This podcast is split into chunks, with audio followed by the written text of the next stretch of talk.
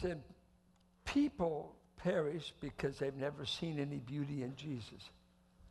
They've heard all about the rules and the don'ts and the can'ts.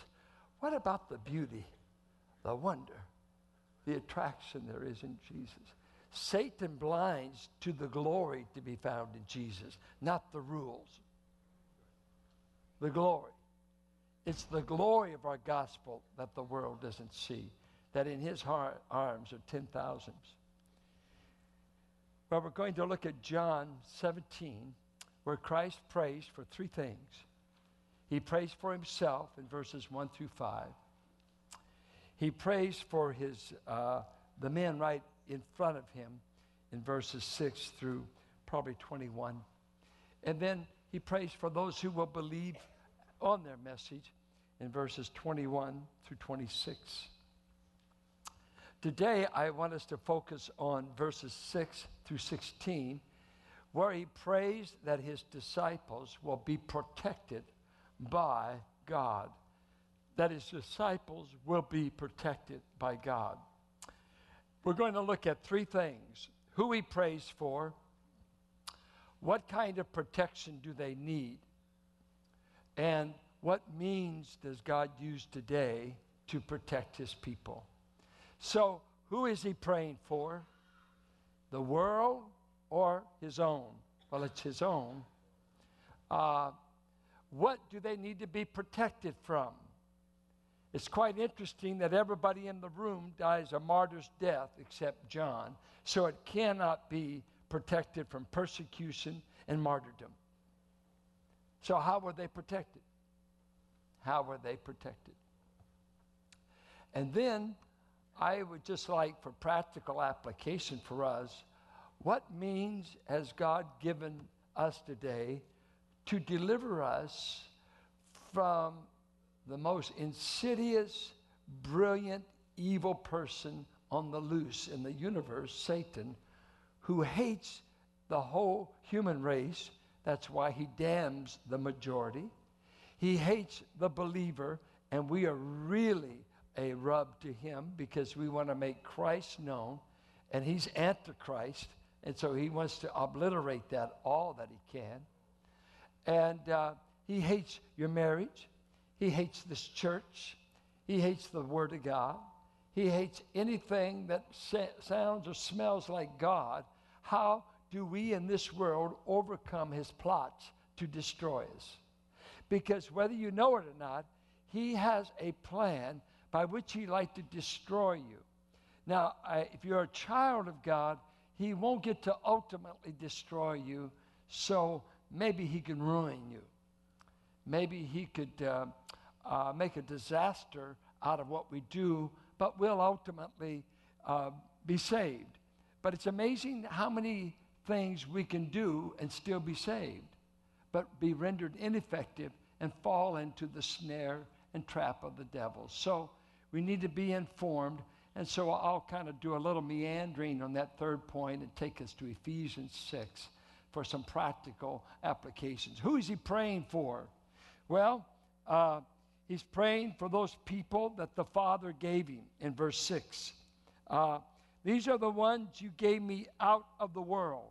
Now, when you say out of the world, know this. World is not talking about terra firma. He's not talking about geography per se. It happens on this geography, but when he talks about the world, in John's writings, the world is not viewed as cosmology or geography.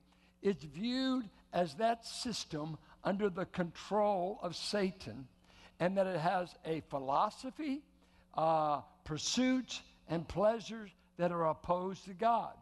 And 1 John 5:19 says, the whole world lies in the power of Satan. And that it means everything that runs the system, the philosophy that runs the world outside of Christ in this world, it's opposed to God. We're told not to love the world, not people that need Christ, but the system of evil, world affairs apart from God. Don't fall in love with it. Don't fall in love with all of its philosophies, all of what they say it takes. we are a different people. We're seen to be aliens and pilgrims, and that our politics are really in the third heaven. We're citizens of another land, right? We're just passing through. And so John says, don't love the world. Don't. And we made that all cosmetics and a lot of rules that I grew up with in the groups I was with. But it's much more than just that. Don't be influenced or controlled by what controls the philosophy of this world. So he says, you gave them to me out of the world in which they were lost. They were yours, and you gave them to me, and they have kept your word. Isn't this a beautiful interchange between the Father and the Son? They were yours, Father, and you gave them to me. And I've taken care of them for these 3.5 years, and none of them is going to be lost except Judas. And they'll come to that. So I've kept the 11. Now they've come to know that everything you've given me is from you. These men said, hey, Christ is Messiah.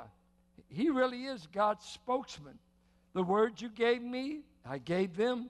They received them, and they've come to have an understanding of them. I'm asking on their behalf. I do not ask on behalf of the world, but of those whom you have given me. Now, let's ask this question. Should you pray for the unsaved world? Yeah. 1 Timothy 2:1, pray for leaders, pray for those in authority. But he's saying here, what I'm praying here, one thing based upon Christ's mediatorial position before the Father, the unsaved have no mediator. They have no high priest that represents them.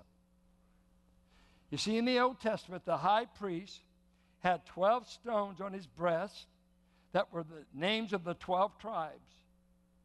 And he was clothed, and when he went into the Holy of Holies, he represented his people. He didn't represent the Gentiles. He represented the 12 tribes of Israel. And Christ, in his mediatorial work and as our high priest, he prays for his own. He intercedes for his own. Hebrews 7 says he saves them to the uttermost because he prays and intercedes for them. Romans 8, Christ intercedes for his people. I know of no place he intercedes for those that are not. They need to come to Christ, to know Christ, and it's only when they know Christ they get an interceding Christ. And they get a representative Christ. As long as you're rejecting him, he's not representing you before the Father. So we have a representative in the Holy of Holies that prays for you and I that are his people. I'm counting on his prayer life. I'm counting on his intercessions. Well, he goes on. I'm not praying for the world. I'm praying for these men. All things are mine, are yours, and yours are mine. I've been glorified in them. I am no longer in the world, yet they are in the world. And I come to you, keep them in your name, the name which you've given me. Verse 12, I was keeping them in your name. I guarded them. Protect my disciples. Look at the scene. I'm getting ready to leave. In a matter of 12 hours, probably within 3 hours, I'll be arrested. I'll be let out for 6 trials, 3 before the Gentiles, twice before Herod, once before Pilate, 3 times before the Jews, 6 trials. It will happen from midnight on when it's illegal to hold a trial in a Jewish court. I'll be framed. I'll be sold out, and within 12 hours, I'll probably be in a tomb. I'll be beat beyond recognition. I'll be killed like a criminal. So I've only got 12 to 14 hours, and I'm out of here, and I'll go back to heaven like a beaten, criminalized man. But I'm leaving these men in the world that crucifies me. I'm asking that you'll keep them. Now, here's the thing. Within 12 hours, Peter will deny him 3 times. So the father didn't keep him from denying. Within 12 hours, all the men there will flee from him. They'll sleep in Gethsemane, and they'll flee when the troops come. Father didn't answer the prayer that way. They all slept in the garden. And he said, pray that you don't enter into temptation. They all prayed. Guess what? They entered temptation. What did they do in temptation? They all fell. So this prayer must not include that. Must not include exempt them from persecution, exempt them from martyrdom, exempt them from temptation. None of it happened. How was the Father to keep them? What was he to keep them from? Look at verse 15. I do not ask you to take them out of the world, but to keep them from the evil one. Was there any evil one in that upper room? John 13, Luke 22, in the upper room, the devil entered in to Judas, and he went and carried out the plot. What had happened in the upper room is one of the 12 became a devil, became completely controlled by the devil, and he did not just get tempted. He did not just make a mistake, but he made a decision and a direction that damned him forever. He calls him the son of perdition. The word perdition means perishing, and it's a present tense. The son in Hebrew usually means I have the characteristic of what the son of Belial, I have the character of Belial. He's the son of perishing, perdition. The son of perishing will perish. I pray, Father, don't let any of these other 11 men become a Judas. Don't let any of these other men sell me out and never return. They will fail, they will flee, they will sleep, they will deny. But don't let them finally apostatize. Don't let them finally abandon me to their eternal regret. Please, Father, keep them in the name. And I know where I'm asking you to keep them. Keep them in the world that will kill me within 12 to 14 hours. It'd be a lot easier for God to save you and then kill you and take you to heaven. And you'd never make another mistake. But it gets greater glory in keeping you in this environment. Keeping you in the world that hates Christ and says we will incur that hate in John 15. They will hate you because they hated me. Can God keep you in a world that hates Christ? Can God keep you in a world where you're hated because you belong to Christ?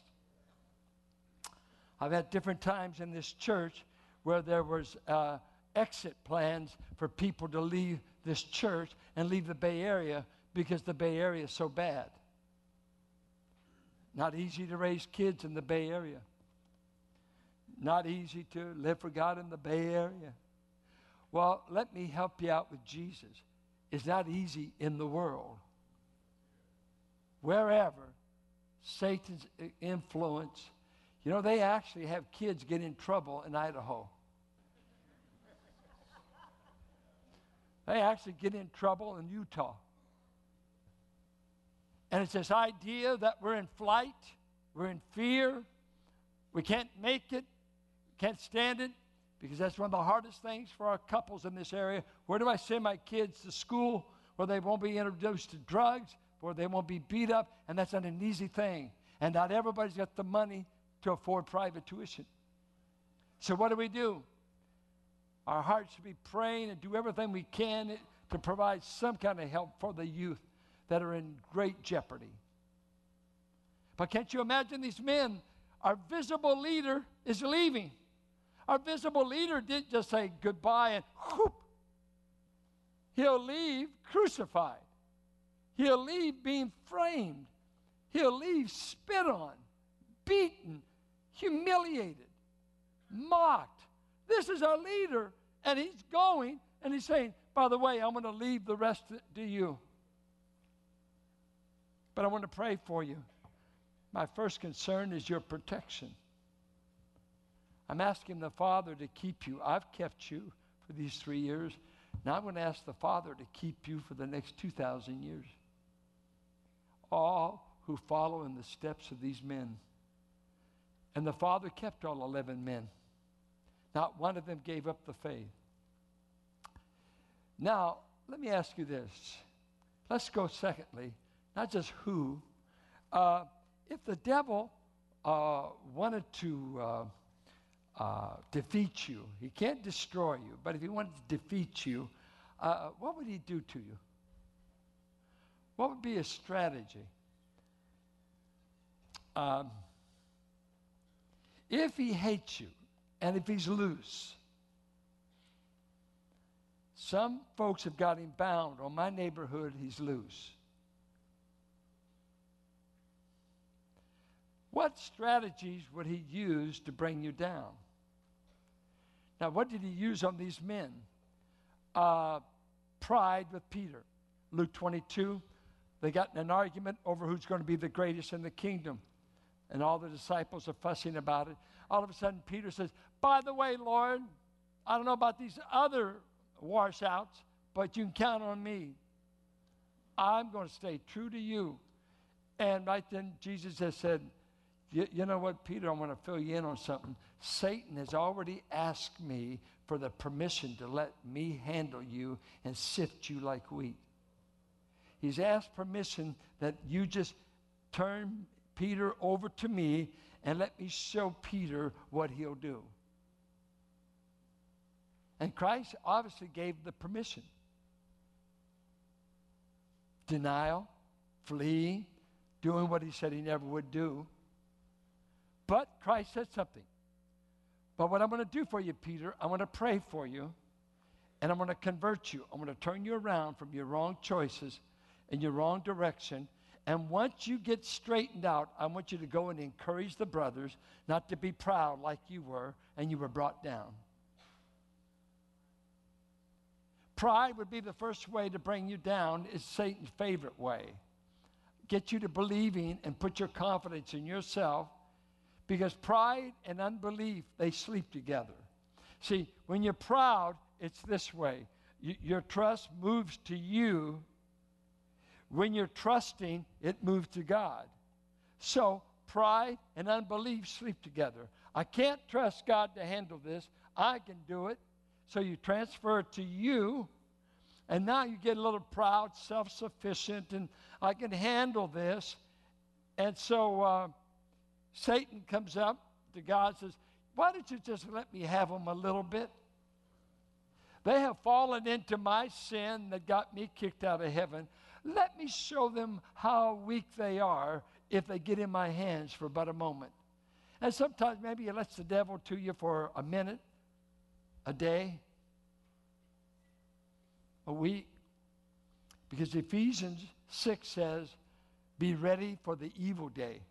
What's the evil day? It's when the devil is coming against you. And he's got permission some way, because God's got you in his hands, but he lets the devil get to your mind, and all of a sudden you're in conflict. Pride, unbelief.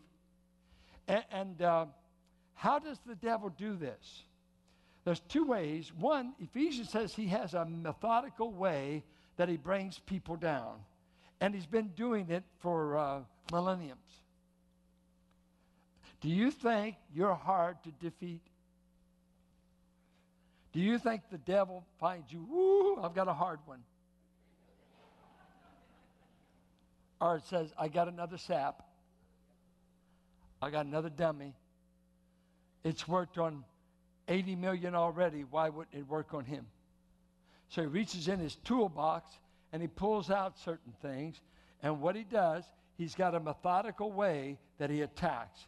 He's very, very methodical. And that very word is used. We are not ignorant of his schemes in Ephesians. And the word schemes is methods. We're not ignorant of his methodical way to bring us down. Then Paul said, we're not ignorant of his thoughts in 2 Corinthians 2:11, we are not ignorant of Satan's thoughts. So he plants certain thinking, certain thoughts in your mind, and he's got a method. He's got a method. And he, pride, favorite, unbelief, or doubt. Hath God said? Why? Well, God didn't say that. Yeah, he did say it. I can't believe God. You can't. Who told you that? God's enemy, your enemy. He's methodically gets the doubts going, pride going. And then right after that, usually he'll make you afraid, because where God's in control, he delivers from fear. Love, God's given us the spirit of love and power and a sound mind. Well, my mind's confused. I'm afraid. Where's that coming from? That's not coming from God. Your enemy. He's making you afraid. And so fear, because you hear the roar of the lion, the roar of the lion. And Alexander Solzhenitsyn said a remarkable thing years ago. If you've never read the Gulag Archipelago by Solzhenitsyn, it's an incredible story of how he survived the Russian prison system when Stalin arrested him after World War II. And he's one of the literary giants of Russia, but he was incarcerated. But he said this great line, "One need only study history to realize that fear has always signaled the beginning of the end." When fear takes over your heart, you won't proceed. You're afraid. You're kind of like Pilgrim on the way to the celestial city, and when they got close to Vanity Fair, and they wind up in Doubting Castle, but close there were the lions that roared, and it scared him and Hope to death. And they stopped in the journey, and they got over on the property of Giant Despair, and he threw him in jail and threatened to kill him. But what scared them? The lions. Why? Later, when they made their escape, they saw that the lions had been chained. But they didn't know it. You see, the devil can only go so far, because God keeps his own. And he won't let him destroy you, but he can distort you, distress you, and cause you misery. So what would he do? Get a hold of your mind, start planning stuff. Start tempting you to be proud, doubtful, fearful. Of course, he'll always plant lies. Now, how does God protect us in this world? First, himself. He says, he gives us this promise. 1 Peter 1:5. You are being kept by the power of God. So what's at stake in you making it to heaven and getting through? The power of God versus the power of Satan. There's the contest, and you happen to be in between. And God says, I can keep you in the world. No, you can't. You don't know how the devil's lying to me. You don't know what the devil's been doing. You don't know. God says, I know all about this guy. I kicked him out of heaven. I know every strategy, every method, every thought. I know every tactic he's going to use against you. Now listen to me. Listen to me. I know how to outwit him. I'm smarter. I created him. He's going to be defeated. I'm going to incarcerate him for eternity. Listen to me. Listen to me. I can get you through the world. Well, okay, God, you said you gave me yourself, that you'll keep me by your power. You said you'd keep me in your hand, you and the Son, and no one could pluck me out of your hand. But I sure like I'm doing a lot of falling down in your hands. He said, I want to give you 4 things to get you through this world. 4 things. Are you ready? Do you take notes? Ephesians. Let's go there for this. Then I'll release you to pig out. And you desperately need exercise. Let's go to Ephesians 6, where he talks about Satan and the evil day. Verse 10, finally, be strong in the Lord and in the strength of his might. Notice whose strength we're talking about. God wants you to appropriate his strength, and in the Greek, the idea is let him infuse his strength in you. Philippians 4:13, I can do all things through Christ. And the Greek, again, is infusing his strength. God wants to channel his wisdom, his power through you to show the adversary, with my power through my child, I'll rout your plan. I want to defeat you. I can take the weakest child of God who relies on me, that I infuse my strength and rout you, devil. So he said, let me empower you. Then he says, put on the full armor of God so that you will be able to stand firm against the methodios, methods of the devil, his strategies. For our struggle is not against flesh and blood. Here, you thought it was the deacons, or you thought it was your mother-in-law. It's not. That's not your battle. It's beyond flesh and blood. It's against rulers. He's not talking about Nero. He's talking about spiritual, in the spiritual realm, powers, world forces of this darkness, against the spiritual forces of wickedness in the heavenly places, not at Rome, who will kill Paul eventually. Now, I'm not talking about Nero. I'm talking about what's going on in the heavens. Therefore, take up the full armor of God so that you will be able to resist in the evil day, and having done everything, to stand firm. Now, I ask you a question. Where is the armor? Take up the armor. Take up this chair. That means the chair has him. I mean, it's over. Take up the chair. Well, no, that's it. Well, take it up. Well, no, take it up. Get it. Lift it up. Take the armor. Where is it? What the what? Because now he'll get to that in verse 17. Praying, and by the Spirit, take up the word. Now, but first of all, he starts out this way. See, we know in the football game today, you got to have two parts. You got to have a good defense and a good offense. We lost to the Seahawks because our offense wasn't good. We just had a running quarterback who didn't succeed at passing. Come on. The defensive line did great. The 49ers' defense has been terrific, right? I mean, come on, tip your hat to anybody that can play the Green Bay Packers and survive. Come home with your fingers still on. But to win a game, you better be able to defend against the opponent. My brother and I, we talk about he liked to box, and one time he used to work out, and worked out in a gym in Berkeley, and oh, this sparring and doing all this and like that. It's really good when you're hitting the bag.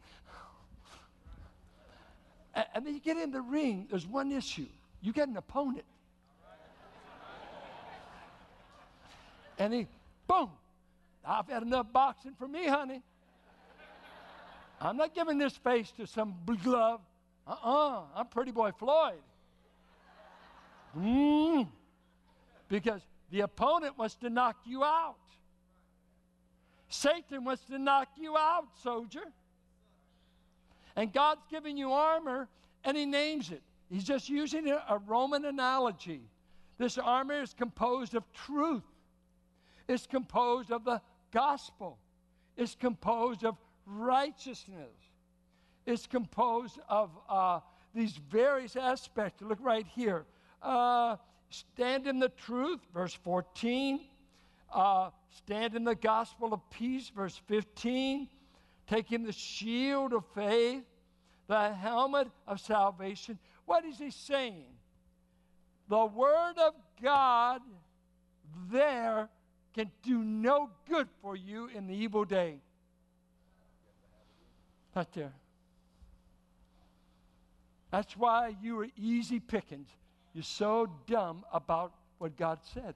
You know more what the world is saying than you know what God is saying. You know more about what the devil's telling you than you know what God said. You got to get what's in there up here. Whatever method, memorize Scripture, meditate on it. How can you meditate on Scripture you can't even remember? He meditates in the law, and his meditation, I wonder if that's in Exodus or John. That's not the meditation, honey. If you just took Psalms 23:1, the Lord is my shepherd. And in the Hebrew, it says, I will lack for nothing. I like to translate shepherd. You know what the equivalent word is? Pastor. The Lord is my pastor. Hey, who needs Howard? Because I need a pastor. The Lord's my pastor. Who's yours? I lack nothing. Well, what does a sheep lack? They lack water. They lack pasture. They lack protection. They lack getting oil when they're wounded. See, if I just meditated on that all day, the Lord's my shepherd. I shall lack for nothing. He will protect me when my enemies surround me. He will provide water when I need refresh. I'm meditating on him, and the devil's coming. God doesn't care about you. He forgot you. Your God's a liar. The Lord's my shepherd. I shall lack for nothing. Satan, did you hear what God said? I'm telling you what God said. Take it up with him. If he lied, take it. Have you checked it out with God, Satan?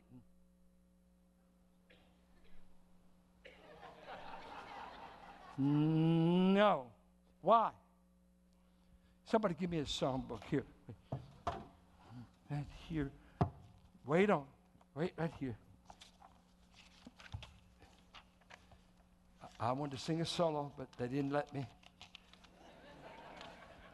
That's, oh, get this. Here. A mighty fortress is our God. A bulwark never failing. Our helper, he amid the flood of mortal ills prevailing. For still our ancient foe does seek to work his woe. His craft, his methods, and power are great, and armed with cruel hate on earth is not his equal. Did we in our own strength confide, our striving would be losing. We're not the right man on our side, the man of God's own choosing. Does ask who that may be, Christ Jesus, it is he, Lord Sabaoth, his name from age to age the same, and he must win the battle. That word above all earthly powers, no thanks to them abideth. The Spirit and the gifts are ours through him who with us sideth. Let goods and kindred go, this mortal life also. The body they may kill, God's truth abideth still. His kingdom is forever. Devil, read the Bible for yourself. I'm standing on the promises. I'm standing on the promises. I'm trusting the Word of God. Don't tell me I need another woman. I need more sex on the side. I don't. You're a liar. You propagate lust. You propagate unfaithfulness. You propagate disloyalty to God. I'm going to stand. First of all, my defense is when you come in with your schemes and your evil thoughts, I'm going to resist you. And listen to James 4:7. Resist the devil. Wait. And he will what? Ooh, you hear that? The strongest created being will flee when you resist him with the Word of God. You don't believe it, do you? Somebody said, I wouldn't know what that feels like because you've never resisted him. You got to get a shield. You got to get the Word of God. He's not going to resist your little pea brain. He's going to resist the Word of God. The Word of God. That's why we tell you to read it, learn it. That's why, you know, as this church goes on, how many people attend this church that can't quote a verse? They can tell you what anything means. Oh, I want some music. I want a donut. Oh, get over it. Last thing you need is a donut. You need to live on something besides bread alone. You need a word from God. And he said, if you take this word, it'll be an armor. Boom. Satan hit you. Boom, boom, boom. And then he gives you some offensive weapons. Watch this now. Verse 17. And take the helmet of salvation. Are you sure you're saved? Can you wear how you know you're saved to guard your mind? The devil said, you're not going to heaven. Why? You're not worthy. You're right. I just saw what you did. I've already accused you to the Father. Well, devil, you got to read it all. My advocate took up the case. My advocate right now is telling the Father, I died for that rascal. He's telling the Father, they won't stay saved because they don't fail, because Peter failed that night, denied him 3 times. Who would have ever thought he could preach on the day of Pentecost? I'm going to convert you. And you know what? As a believer, we've been converted many times, turned around from wrong thinking, wrong choices. And God says, get back home. I will not lose you, but I will let you fail when you don't trust. So then my offense is take the word of God by, and how do you hold the word? In prayer and with the Spirit. The sword of the Spirit, which is the word of God. And the word of God here, it's a little a word heremata, not logos. Logos is the broad canon. Heremata means particular utterances. Turn the stones into bread. Deuteronomy 8:3. Thou shalt not live by bread alone, but by every word that proceeds out of the mouth of God.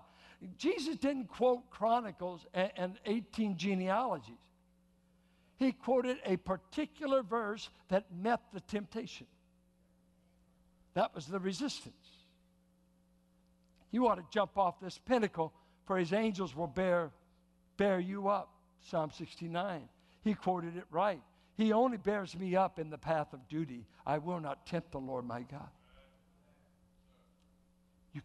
You see, the devil can quote the Bible better than most of you. And if you don't know what God said and meant, you don't have a chance. He'll tell you, well, God has said, you know, Eve, did you know God has said, oh, go ahead and enjoy that tree. Nothing will happen. Oh, God knows the word. I mean, the devil. This serpent, when did he go to Bible school?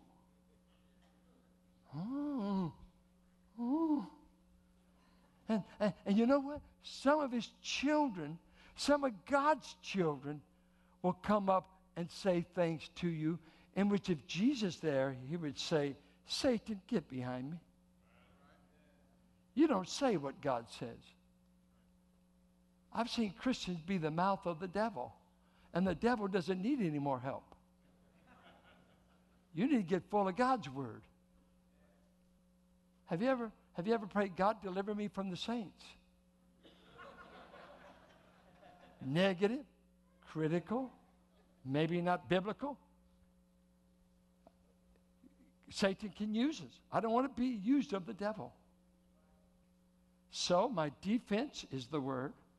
My offense is his word.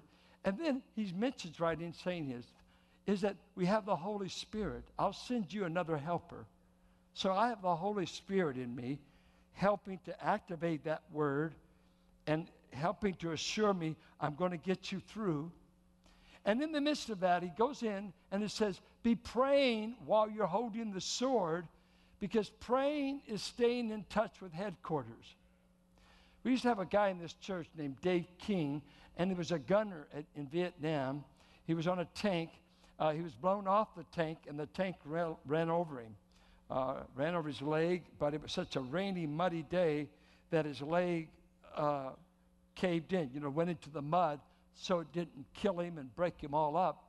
But he said, he was killing people, and this is David's word, I was killing people 30 miles away that I never saw. So he said, I don't know how many people I killed. I just followed orders. Launch it. Launch it. Prayer is God's walkie-talkie for warfare. You've got to stay in touch with headquarters. You don't want to lose communication. You're in bad trouble if you lose contact. You won't know where to. Matter of fact, we'll have friendly fire. You'll start killing your own troops. You got to stay. That's what prayer is, sharing your heart, talking with your God, and having him make the word alive. I'd say the fourth thing God's given. We said his word, his spirit, prayer. I would add just a verse like this. Hebrews. Have you heard of Hebrews? 3:13. And you're there. Listen to what it says. Verse 12.